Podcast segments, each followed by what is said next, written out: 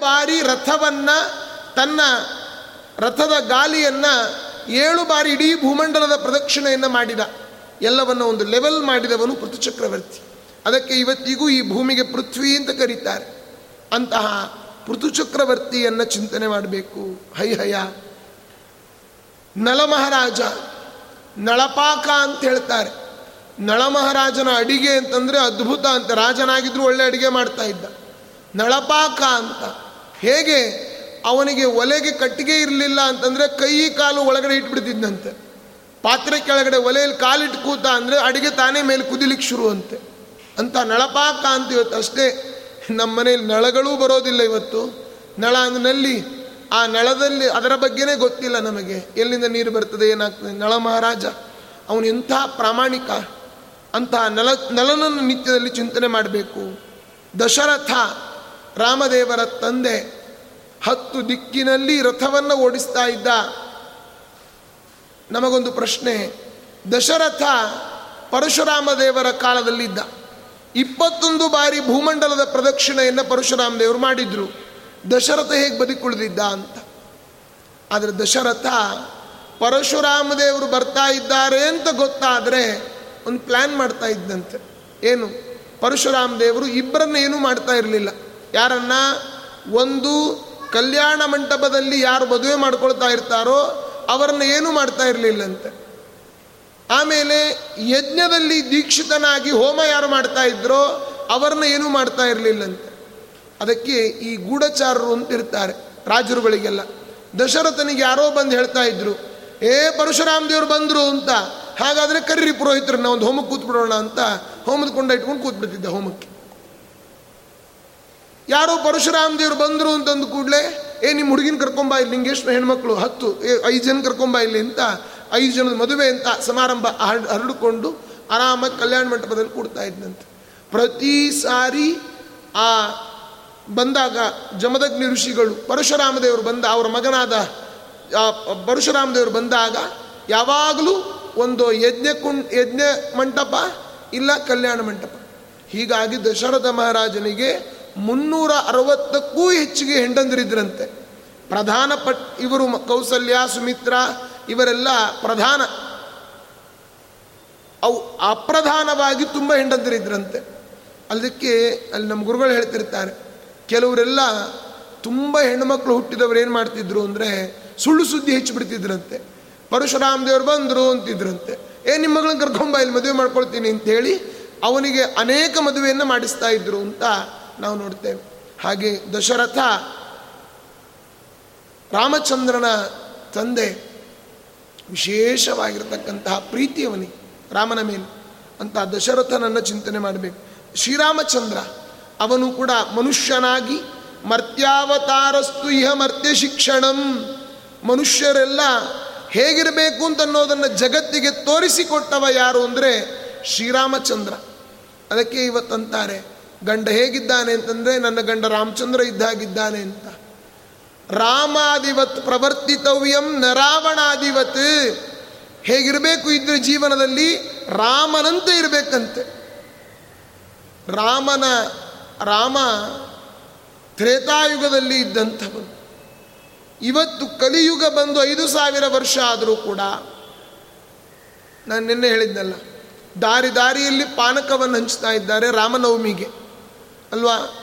ಆ ರಾಮನ ಭಕ್ತರು ಎಷ್ಟು ಜನ ಇದ್ದಾರೆ? ಆ ಮಂತ್ರ, ಈ ಮಂತ್ರ ಜಪಿಸಿ ಕೆಡಲು ಬೇಡ.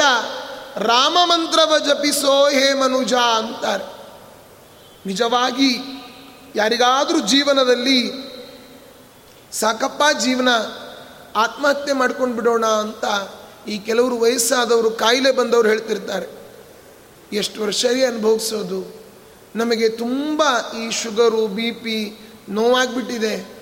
ಸಾಕಪ್ಪ ಜೀವನ ಮನೆಯಲ್ಲಿ ಸೊಸೆಯಂದಿರಿಂದ, ಮೊಮ್ಮಕ್ಕಳಿಂದ ಎಲ್ಲ ಬಯಸ್ಕೊಳ್ಬೇಕು. ಸಾಕಪ್ಪ ಜೀವನ, ಏನಾದರೂ ವಿಷ ಕುಡಿದು ಸತ್ತು ಬಿಡೋಣ ಅಂತ ಅನೇಕರು ಹೇಳ್ತಾ ಇರ್ತಾರೆ, ಕೆಲವರು ಮನಸ್ಸಲ್ಲೇ ವಿಚಾರ ಮಾಡ್ತಿರ್ತಾರೆ. ಅಂಥವ್ರು ಯಾರಿಗಾದರೂ ಜೀವನ ಸಾಕು ಅಂತ ನಿಮಗನಿಸಿದ್ರೆ, ಒಮ್ಮೆ ರಾಮಾಯಣವನ್ನು ಓದ್ರಿ. ಆಗ ಮತ್ತೆ ಬದುಕಬೇಕು ಅಂತನ್ನೋ ಆಸೆ ಚಿಗುರ್ತದೆ. ಇದನ್ನೇ ಭಾಗವತದಲ್ಲಿ ಹೇಳಿದರು. ಸಂಪಾತಿ ಅನ್ನುವ ಪಕ್ಷಿ ಅದು ಸೀತೆಯನ್ನು ಹುಡುಕುವ ಭರದಲ್ಲಿ ಸೂರ್ಯಮಂಡಲಕ್ಕೆ ಹಾರಿತ್ತು, ಮೇಲೆ ತುಂಬ ಮೇಲೆ ಹಾರಿತ್ತು. ಅದರ ರೆಕ್ಕೆಗಳೆಲ್ಲ ಸುಟ್ಟು ಹೋಗಿತ್ತಂತೆ. ಕಪಿಗಳೆಲ್ಲ ಸೇರಿ ಕೂತ್ಕೊಂಡು ರಾಮನ ಕಥೆಯನ್ನು ಚಿಂತನೆ ಮಾಡ್ತಾ ಇದ್ವು ಆಗ ಅದರ ಸುಟ್ಟ ರೆಕ್ಕೆಗಳೆಲ್ಲ ಬೆಳೆದುವಂತೆ. ಹಾಗೆ ನಮ್ಮ ಜೀವನದಲ್ಲಿಯೂ ಅನೇಕ ಲಾಸ್ ಆಗಿರ್ಬೋದು ಬಿಸ್ನೆಸ್ಸಲ್ಲಿ ಲಾಸ್ ಆಗಿರ್ತೇವೆ. ಅದೇ ರೀತಿಯಾಗಿ ಮನೆಯಲ್ಲಿ ಅನೇಕ ಬೈಗಳನ್ನು ತಿಂದು ಬೇಸರ ಆಗಿರ್ತದೆ. ಕಾಯಿಲೆಗಳಿಂದ ನಾವು ಸಫರ್ ಆಗಿರ್ತೇವೆ. ಸಾಕಪ್ಪ ಆತ್ಮಹತ್ಯೆ ಮಾಡ್ಕೊಂಡು ಬಿಡ್ತೇವೆ ಅಂತ ಹೋಗೋರು ಒಮ್ಮೆ ರಾಮನ ಕಥೆಯನ್ನು ಕೇಳಿದರೆ ಮತ್ತೆ ಜೀವನದಲ್ಲಿ ಬದುಕಬೇಕು ಅಂತ ಆಸೆ ಬರ್ತದೆ. ಅವರು ಬದುಕ್ತಾನೆ, ಮುಂದೆ ಜೀವನದಲ್ಲಿ ದೊಡ್ಡ ವ್ಯಕ್ತಿ ಆಗ್ತಾನಂತೆ. ಅದನ್ನೇ ಭಾಗವತ ಹೇಳ್ತಾ ಇದೆ. ತವ ಕಥಾಮೃತಂ ತಪ್ತ ಜೀವನಂ. ಕವಿಭಿರೀಡಿತಂ ಕಲ್ಮಶಾಪಹಂ. ಶ್ರೀರಾಮಚಂದ್ರ ಇಂತಹ ವ್ಯಕ್ತಿ, ರಾಷ್ಟ್ರದ ದೇವತೆ ಶ್ರೀರಾಮಚಂದ್ರ. ಒಂದು ನಾಯಿಗೂ ಕೂಡ ನ್ಯಾಯವನ್ನು ಕೊಡಿಸಿದವ ಶ್ರೀರಾಮ. ಅಂತಹ ರಾಮನ ಸರಳತೆ, ಅವನ ವ್ಯಕ್ತಿತ್ವ ಬೇರೆ ಯಾರಿಗೆ ತಾನೇ ಬರಲಿಕ್ಕೆ ಸಾಧ್ಯ? ಒಂದು ಬಂಡೆಗಳ ಮೇಲೆ ರಾಮನ ಹೆಸರನ್ನು ಬರೆದ್ರೆ ಆ ಬಂಡೆಗಳು ತೇಲ್ತಾ ಇದೆ ಇವತ್ತಿಗೂ ಕೂಡ. ಆ ಸೇತುವೆ ಇಡಿ. ಹೀಗಾಗಿ ರಾಮನ ಹೆಸರನ್ನು ಯಾರು ಹೇಳ್ತಾರೋ ಅವರು ಜೀವನದಲ್ಲಿ ಮುಳುಗೋದಿಲ್ಲ, ತೇಲ್ತಾರೆ ಅಂತ ಅರ್ಥ ಹೀಗಾಗಿ ಅಲ್ಲಿ ಒಂದು ಕಥೆಯನ್ನು ನಮ್ಮ ಗುರುಗಳು ಯಾವಾಗಲೂ ಹೇಳ್ತಿರ್ತಾರೆ. ರಾಮಚಂದ್ರ ಶತ್ರುಗಳಿಗೂ ಮಿತ್ರ ಅಂತೆ ರಾಮ. ರಾವಣ ಲಂಕೆಯಲ್ಲಿ ಇದ್ದ. ರಾಮಚಂದ್ರ ಅಯೋಧ್ಯೆಯಿಂದ ಸೀತೆಯನ್ನು ಹುಡುಕಿಕೊಂಡು ಬರ್ತಾ ಇದ್ದಾನೆ. ಅಲ್ಲಿ ಸುಗ್ರೀವನ ಕಪಿಗಳ ಸೇನೆಯ ಜೊತೆಯಲ್ಲಿ ಇಡೀ ಆ ಸಮುದ್ರಕ್ಕೆ ಸೇತುವೆಯನ್ನು ಕಟ್ಟುವ ಸಂಕಲ್ಪ ಮಾಡಿ ಬಂಡೆಗಳನ್ನು ನೀರಿನಲ್ಲಿ ಹಾಕುವಾಗ ಎಲ್ಲ ಬಂಡೆಗಳು ತೇಲಲಿಕ್ಕೆ ಆರಂಭ ಆಗಿತ್ತಲ್ಲ. ಈ ನ್ಯೂಸ್ ಕೇಳಿ ರಾವಣನಿಗೆ ಒಂಥರ ಅಸೂಯೆ ಆಯ್ತಂತೆ.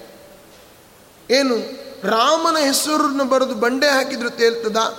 ನಾನ್ಯಾಕೊಮ್ಮೆ ಟ್ರೈ ಮಾಡಬಾರ್ದು ಅಂತ ರಾವಣನೂ ಕೂಡ ಒಂದು ಬಂಡೆ ತಗೊಂಡು ಲಂಕಾ, ಶ್ರೀಲಂಕಾದಲ್ಲಿಯೂ ಸಮುದ್ರ ಇದೆ. ಆ ಲಂಕಾದಲ್ಲಿ ಅವನು ಒಂದು ಬಂಡೆಯನ್ನು ನೀರಿಗೆ ಹಾಕಿದ್ದಂತೆ.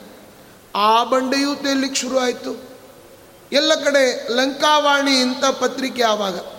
ಅಲ್ಲಿ ಎಲ್ಲ ಬಂತಂತೆ. ಏನು, ಕೇವಲ ರಾಮನ ಹೆಸರನ್ನ ಬರೆದು ಬಂಡೆ ಹಾಕಿದರೆ ಮಾತ್ರ ತೇಲೋದಿಲ್ಲ. ರಾವಣೇಶ್ವರ ಬಂಡೆಯನ್ನು ಹಾಕಿದರೂ ತೇಲ್ತದೆ ಅಂತ ಎಲ್ಲ ಕಡೆ ಪ್ರಚಾರ. ಭಾರಿ ಅವನು ಹೆಸರು ಮಾಡಿಕೊಂಡ ರಾವಣವಾಗ ಆದರೆ ಅವನ ಹೆಂಡತಿಯಾದ ಮಂಡೋದರಿ ರಾತ್ರಿ ಕೇಳಿದ್ಲಂತೆ, ರಾವಣೇಶ್ವರ, ನೀನು ಬಂಡೆ ಹಾಕಿದ್ರು ತೇಲ್ತಾ ಇದೆ ಅಲ್ಲ, ಏನು ಮಾಡಿದಿ? ನನ್ನ ಶಕ್ತಿ ಅಂತಂದ ರಾವಣ. ಅದಕ್ಕೆ ಆ ಮಂಡೋದರಿ ಅಂದ್ಲು, ನಿನ್ನ ಹಣೆ ಏನು ಅಂತ ನನಗೆ ಗೊತ್ತು, ಅಂದ್ಲಂತೆ. ಅವರವರ ಯಜಮಾನ್ರ ಹಣೆ ಬಾರ ಏನು ಅಂತ ಹೆಂಡಂದ್ರಿಗೆಲ್ಲ ಚೆನ್ನಾಗಿ ಗೊತ್ತಿರ್ತದೆ. ಸುಮ್ಮನೆ ಇವರು ಬಿಲ್ಡಪ್ ಕೊಡ್ತಿರ್ತಾರೆಲ್ಲ.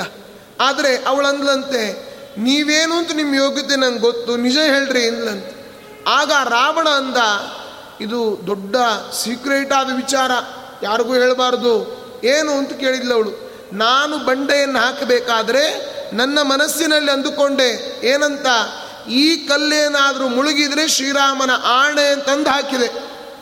ರಾಮನ ಆಣೆ ಈ ಕಲ್ಲು ಮುಳುಗಿದ್ರೆ ಅಂತಂದು ಹಾಕಿದೆ, ಅದಕ್ಕೆ ತೇಲ್ತಾ ಇದೆ ಅಂತಂದು. ಅಲ್ವಾ? ನೋಡಿ, ರಾಮನ ಶತ್ರುವಾದ ರಾಮನ ಮ, ರಾವಣನ ಮನಸ್ಸಿನಲ್ಲಿಯೂ ಕೂಡ ರಾಮನೇ ಮನೆ ಮಾಡಿದ್ದ. ಅವನ ರಾಮನ ಹೆಸರನ್ನು ಹೇಳಿ ಶತ್ರುಗಳು ಬಂಡೆ ಹಾಕಿದರೂ ತೇಲ್ತದೆ ಅಂತಂದರೆ ಇನ್ನೇನು ಬೇಕು ರಾಮನ ಬಗ್ಗೆ ಹೇಳಲಿಕ್ಕೆ ನಾವು?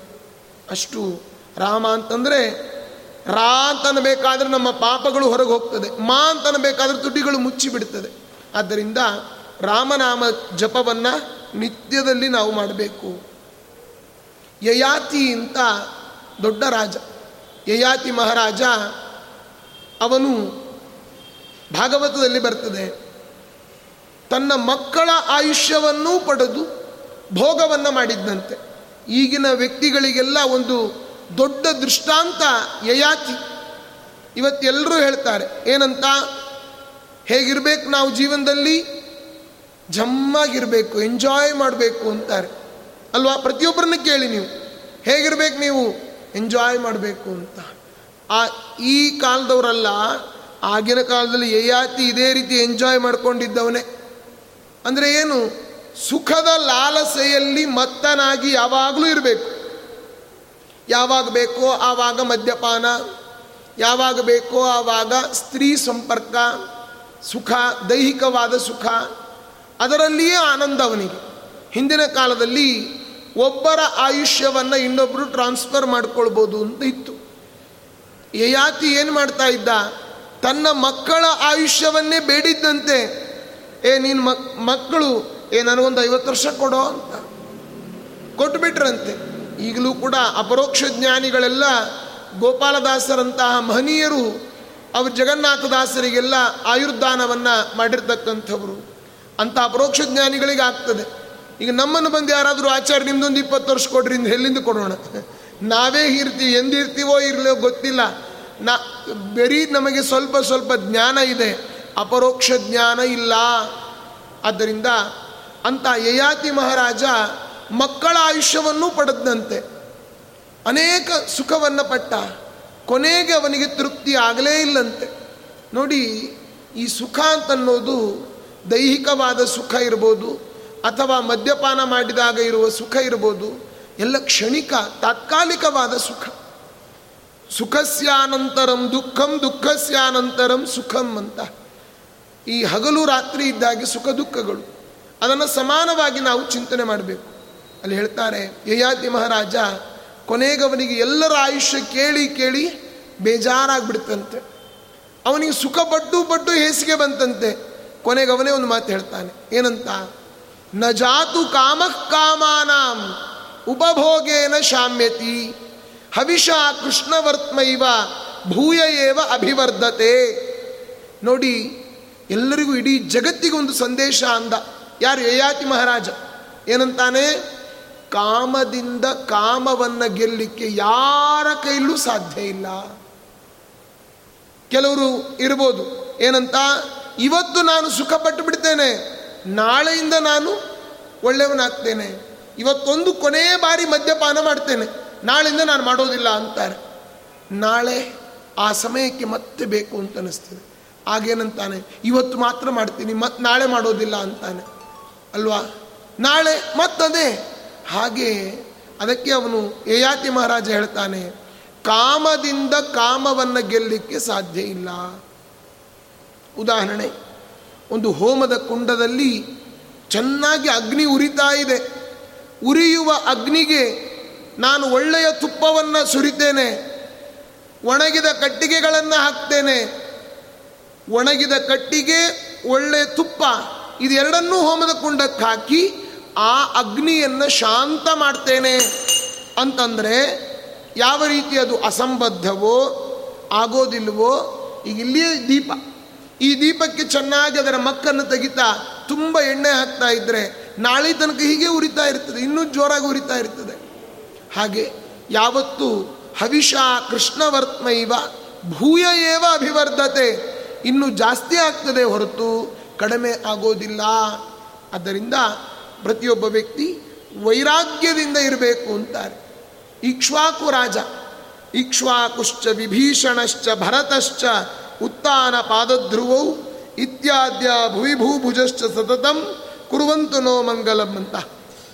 ಇಕ್ಷ್ವಾಕು ರಾಜರ ಚರಿತ್ರೆ, ವಿಭೀಷಣ, ಭರತ ಉತ್ತಾನಪಾದ ಧ್ರುವ ಇವರ ಚರಿತ್ರೆಯನ್ನು ನಾಳೆ ದಿವಸ ನೋಡೋಣ ಅಂತ ಹೇಳ್ತಾ ಶ್ರೀಕೃಷ್ಣ.